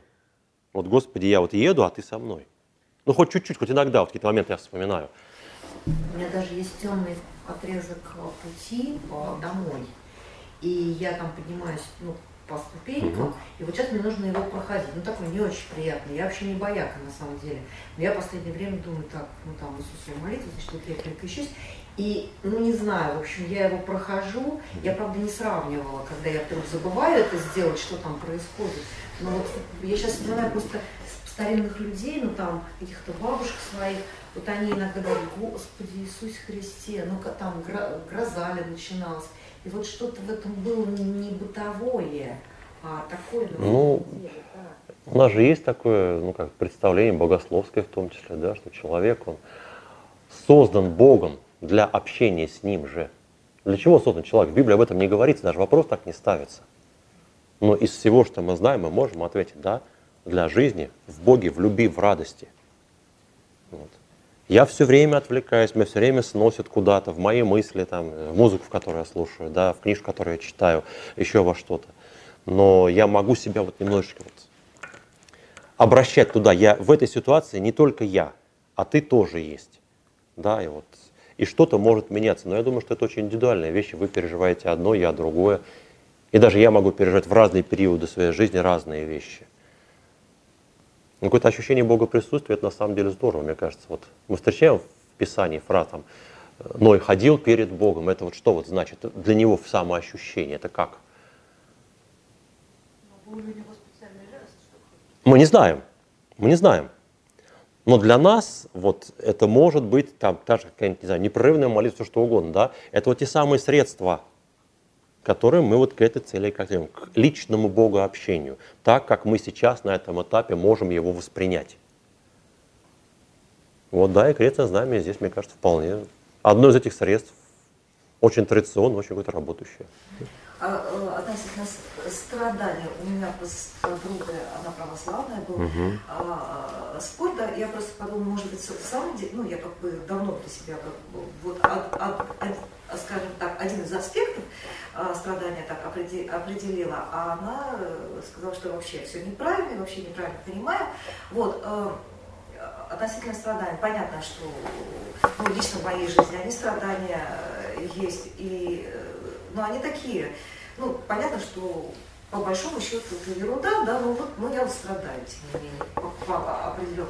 Вот, но э, я для себя э, как поняла, что это в личной моей жизни это потому, что сама молодец, не потому, что вот жизнь такая ужасная, ну, сама э, много чего неправильно сделала. И э, в этой ситуации страдания я понимаю, что есть вот момент, где э, не то, что там скупить какие-то вещи. Понятно, что есть момент, где они спасают, ну, какие-то проблемы, которые и с близкими были, я понимаю, что через них что это конкретно для меня спасение. Другое дело, что я за близких переживаю, да, что а вот они бы не пропали в этой ситуации. Ну, ну, То есть, когда я с кем-то, кто-то меня ругает, да, как бы они вот не пропали, ругая меня, а я воспринимаю это... Нет? Сейчас люди разруливаются, вот, и серьезные. И я вот понимаю, что через него, ну, во всяком случае, может быть, я и не крестилась, потому что он первый в нашей семье в 4 года захотел креститься. Я, его крестили только в 7 лет, ему сейчас по 30 лет, а я крестила сама в 38 лет. То есть, угу. то есть это был долгий путь, вот, а, и я понимаю, что без него я могла бы не, спа- не прийти к Христу. Ну да. То есть, да, но у него сейчас он наоборот отошел, и я вот думаю, ну, ну, ну, что Господь его точно любит не меньше а и больше, чем я, и вот это понятное дело. Но еще один момент, э, аспект страдания, который я понимаю, что это, если вот по своей слабости, по своему маловерию, да, я не могу, то есть это было, ну, где вот ну, какие-то именно радость, вот, да, Пасха, все, бывают какие-то моменты радости, э, ну вот самый был, когда, когда у меня было просто вот сейчас выйти из храма, лечь, умереть, и вот все, все, все, потому что больше не будет, да? Но, такой, вот. Но когда я страдаю, потому что по моей, по моему несовершенству, э, по своей ленности, да, духовной, я не могу войти в эту радость, и Господь мне не дает хотя бы через страдания прикоснуться. Даже если мне кажется, от меня несправедливо обидели, да, а Господь пострадал, ну, слышит такие страдания, и хотя бы вот через эту несправедливость, ну, соприкоснуться, если я не могу ну, соприкоснуться через радость, да, и не потому, что Господь мне не дает, а потому что у меня, ну, скажем так, э, я говорю, по дух, немощности, дух, лености и ну, массе таких вещей, э, духовной несостоятельности, я не могу войти в радость. Вот. И чтобы ну, совсем уж не пропасть, ну, ну хоть через страдания вот соприкоснись. Вот, вот такой вот момент. И вот ну, подруга, которая, она такая, такая все, радость, радость. Мне, мне вот, когда я вот вижу вот радость, благодарность, мне прям страшно становится. Какие-то вот как протестантский вот такой момент, мы все радуемся, бегаем. Это когда, я думаю, знаете, человек пытается выжить из себя эту радость, которая, может быть, в нем ее нет. Здесь мне вспомнилось два момента. Первый из, э, кажется, из потеряка это из какого-то такая история о радости наших восприятий.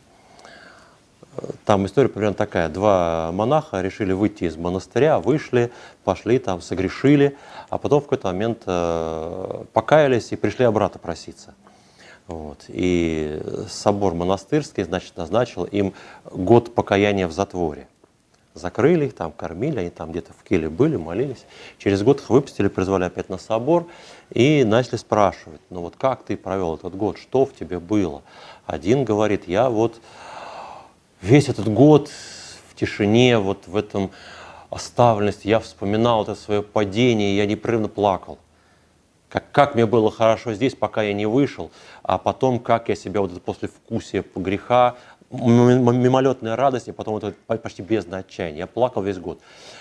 Э, ну, послушали. Второго спрашивают, а ты что делал? А я весь год веселился потому что Господь меня помиловал, меня приняли обратно, и вот я вот тут проходил, я так радовался – и собор монастырских старцев, подумав, принял обоих. Это разный подход, мы можем переживать относительно того, одного и того же очень разное состояние. То, что я могу переживать как скорбь, человек рядом со мной может видеть это с другой стороны, для него может быть источник радости, да. Вот. Другое дело, что когда человек пытается из себя выжить такую какую-то веселость, вот, это выглядит немножко фальшиво. Но опять же, я в его шкуре не бываю, поэтому я не знаю, как у него это изнутри. Я вижу только проявление – и в значительной степени то, что я вижу, это я же сам в нем отражаюсь. Да? Вот. А по поводу того, что вы сказали, э, да, вот через так не получается, получается так, э, есть такой в армянской церкви святой Григор Нарикаца. Он их поэт такой очень значимый. Его даже в советское время переводили. Вот у него э, есть такой, такое место. Мне ведомо, что будет день суда – и на суде нас обличат во многом. Но Божий суд не есть ли встреча с Богом. Где будет суд, я поспешу туда. Я перед Тобой, о Господи, склонюсь и, отрешась от жизни быстротечной, не к вечности ли Твоей я приобщусь. Хоть эта вечность будет мукой вечной. Вот. Когда-то еще отец Андрей Кураев процитировал, мне так понравилось, что я этого автора решил найти и почитать. Действительно очень такое хорошее место. Это вот, мне кажется, об этом. Да, вообще это вот э, то, что мне на данном этапе вот сейчас кажется очень близким. Какая такая мысль, что любое наше состояние, оно может быть точкой встречи с Богом. Любое наше, любое наше переживание может в молитву конвертироваться. Наши страхи, наши тревоги, наши радости, наши обиды, я все это могу принести. Вот, Господи, смотри, что у меня на сердце. Вот это, вот это, вот это, вот это. Но я ничего не могу сделать. А вот ты, сердцеведец, ты можешь, давай. Это твоя работа, в конце концов. Ну так я это вижу. Можно вопрос? Я, наверное, ничего не поняла. Ну, то есть вот последняя часть мне очень называется про то, что важно быть с Богом, быть в отношениях, быть разные средства. Тут как-то я согласна, спокойно. Когда речь про виды жестов, ну ладно, это тут на какой-то момент как попасть складывается. Ну, ну, я так не поняла все-таки, наверное, этот глубокий смысл. То есть я верю, что там как-то много. И, ну, в частности, вот так ли, не, не могу даже сформулировать, но так ли это важно, там, что я делаю внешне, а, имеет ли крестное знамение действительно, то есть это как культурное средство, ну, как мы бы сказали по Луговскому, то есть такой знак, а, ну, например, как узелок на память я завязываю, это мое культурное средство, которое помогает мне вспомнить. Это просто некий внешний, это действие некоторое привычное, которое меня, не знаю, там, через э, телесное напоминание просто мне как узелок на память приводит, э, ну, обращает мою память и внимание туда, к Богу. Таково его, ну, вроде бы нет. Вроде бы э, вопрос, там много контекстов про то, что отгоняются темные силы, что он имеет такое Мгм. мистическое действие. Это, мис- это вопрос. Это мистическое, мис- мистический жест. Он действительно, как вот я выросла в традиции, что а, воскреснет Бог и, и крестишь по четырем сторонам на квартиру на ночь. А, и подушку обязательно. Чтобы вот как бы а, с этой молитвы, да, вечернего правила, например. Там, почему нужно часто и синхронно? Мне нравится идея про печать, но тогда слово «аминь» это что же самое? Когда Да, я у говорю нас- «да», а, ну, ну хорошо. Тогда опять от меня качается, но это культурная форма, мы просто можем говорить «аминь», можем писать иконы, а, можем их освещать или не освещать, вопрос веры и как-то как я этот знак прочитываю. И опять обратно меня качать, нет, ну подождите, ну бесы же разбегаются в разные стороны, и это же все-таки, и было а, анонсе- А разве культурная форма исключает эту мистичность? А разве здесь обязательно противопоставление? Я никак не могу понять, как серии на самом деле. То есть вот, э, а, а если я не делаю крестное знамение, а я стараюсь, там, не знаю, максимально помнить о Боге, глядя внутрь, там, не знаю, своего сердца. Но опять же, я же не говорю, что это единственная культурная форма, да, если мы говорим о формах. Есть куча всего. В общем, я как не поняла все равно, политическое. То есть я все делаю, да, и тоже на автомате, и без автомата, и стараюсь осмысленно. И сейчас годами там меньше, чем раньше, а, там, ну, реже серии, там, вот математика у меня меняется с возрастом. А, но не очень осмысленно. Теперь уже интегралы, да? А, Да наоборот, к простым числам стремимся не к бесконечности. Через ноль стремлюсь к бескон- бесконечности, так бы я ответила. Ну, я, короче, может, я просто все прослушала, но или не поняла, но я, кажется, не поняла, зачем. А, И главное, еще столько споров про это, это, конечно, вообще отдельная история. Ну, про споры, да, мне Споры кажется, да. реально, окей, споры это, Ну, так, это, это на полях. Я так понимаю, что да, если мы это вот рассматриваем с этой точки зрения как средство, да, и мы понимаем, что это не единственное средство, пускай оно может быть самое традиционное, самое древнее, самое распространенное и все прочее. Есть другие, да пожалуйста. Кто ж мешает? -то?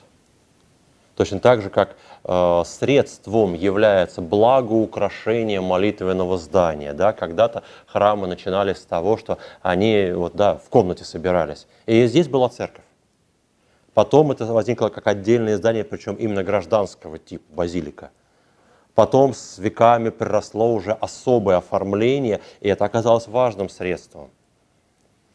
И внутреннее, и внешнее, и иконное убранство, и вот все, что мы в храмах находим, оно же не просто так выросло, да? В какой-то момент эти средства были очень значимыми для людей. Точно так же. Потом они могут эту значимость терять, потому что культурная ситуация меняется. Также и здесь. Можно, наверное, не пользоваться этим, этим средством, пользоваться другие, да пожалуйста. Но еще опять отличие э, мистики от магизма. Магизм в моем Я- понимании... Я могу, ну, навязчиво верить, что почти обсессивно, что мне надо пять раз помыть руки, там, и 10 раз перекреститься, и мы знаем это в клинике. Мгм. А, ну или магическое, более здоровый вариант, магическое мышление. А, Магическое мышление, оно подразумевает некий автоматизм. Да, если я не перекрещу квартиру, она сгорит. Если я встану там, э, молясь, да, лицом там не на восток, а на северо-запад, то Господь меня услышит хуже. Потому, ну как-то вот так, да, да, да. То есть вот, или вообще не услышит. Магия подразумевает, ну, насколько я себе представляю, да, вот это некий автоматизм. Опять же, где, вот, где важно соблюсти форму, в правильную фазу Луны, встать в правильную сторону лицом, произвести правильные слова, не дай бог ты ошибешься и так далее, и так далее. Вот отличие магии от, вот, может быть, правильной какой-то мистики, да, а здесь вот, вот есть личность. Так же, как я, ну не знаю, там, вот я частенько вспоминаю, там, ну вот было там ребенком, э, пос- в песочнице я с кем-нибудь э, поконфликтовал, и я бе- бегу к маме рассказывать, как меня там вот Петька с совочкой в меня кинул, все мои формочки, формочки разбросал. Я же не бегу листая там книжечку, чтобы какие-то слова подобрать. Я кричу, как, как вот есть, какими словами могу сказать, а, там все плохо, да. Вот. Я, мне не важна форма, мне важно донести содержание. По, по мере роста я понимаю, что вот что формы, некоторые моя мама слышит лучше, чем другие. Когда я ору не так громко, а пытаюсь это сформулировать, что плохо, что у меня там болит, да, это эффективнее, чем... э, Хотя моя боль остается боль вполне такой же. Ну, как так, не знаю. Я правильно понимаю, что степень мистики, стоящей, з- реальной мистики, стоящей за знаком креста, а, прямо пропорциональна вере употребля... человека, употребляющего этот знак? Я не знаю, можем ли мы мерить э, эту пропорциональность. У нас нет приборов, измеряющих количество благодати. Да. Мы знаем истории, когда да, вот человек прям вот какой-то там такой особо пламенной веры, и вот там перекрестил, и все, что-то чудо случилось, да. А иногда бывает, когда вроде бы веры никакой нету, а все равно Господь чудо являет. А Вы же с нами говорили о том, что а, значит, э, объективно в иконе есть этот первообраз. Безотносительно того, мы молимся мы или нет. То есть это не в нашем уме, а это на самом деле... Вы знаете, эти вопросы, они ну, э, э, вот так на это... А вот что значит объективно? Можем ли мы вообще рассуждать об объективности, будучи сами субъектами? Ну, Это из э, философского вопроса. Пахнет ли цветок, когда рядом никого нет? Ну, у вас же не в области веры лежит ваше благословение нас, когда мы просим у вас В благословения. области веры. Это, нет, Это ваша вера в то, что вот этот человек вот вас как-то перекрестит, и что-то вот станет как-то вот ощущение лучше, да? Но при этом а, вы говорили о том, что в ваших устах и в ваших руках априори есть Господь. Точно же, как и ваших. Ну, конечно. Вот это но- очень важный момент. Понимаете, церковь – это не только клирики. У нас, конечно, бывает такой вот крен в эту сторону, но вообще-то, ну, как бы, вот, например, есть такое установление, да, невозможно совершать литургию, если в храме никого нет. Если ты произносишь молитву и некому сказать аминь. То есть, конечно, мы знаем, что бывали исключения, там, мы помним, там, не знаю, там, отца Алексея Мечева, который 8 лет, да, служит, служит в пустом храме, потому что рядом там Москва вся в храмах, все куда-то туда ходят. Да, но даже когда вот такие, или э, там какой-нибудь затворник совершает литургию один, но когда это описано, у нас всегда акцентируется, он все равно не один, он член церкви, и здесь всегда присутствуют там ангельские силы, так, мы чем-то это пытаемся компенсировать, да, вот как-то объяснить. Хотя, в общем-то, движение, конечно, там и на Западе тоже было эти э, частные места, против которых в том числе там Лютер протестовал, да. Вот. Любую здравую вещь можно развить, наверное, во что-то нездравое, но мы же не об этом. И я уверен, что там, не знаю, ваше благословение ничуть не лучше и не хуже моего. В конце концов, нам апостол говорит о царственном священстве всех христиан, а не только клириков.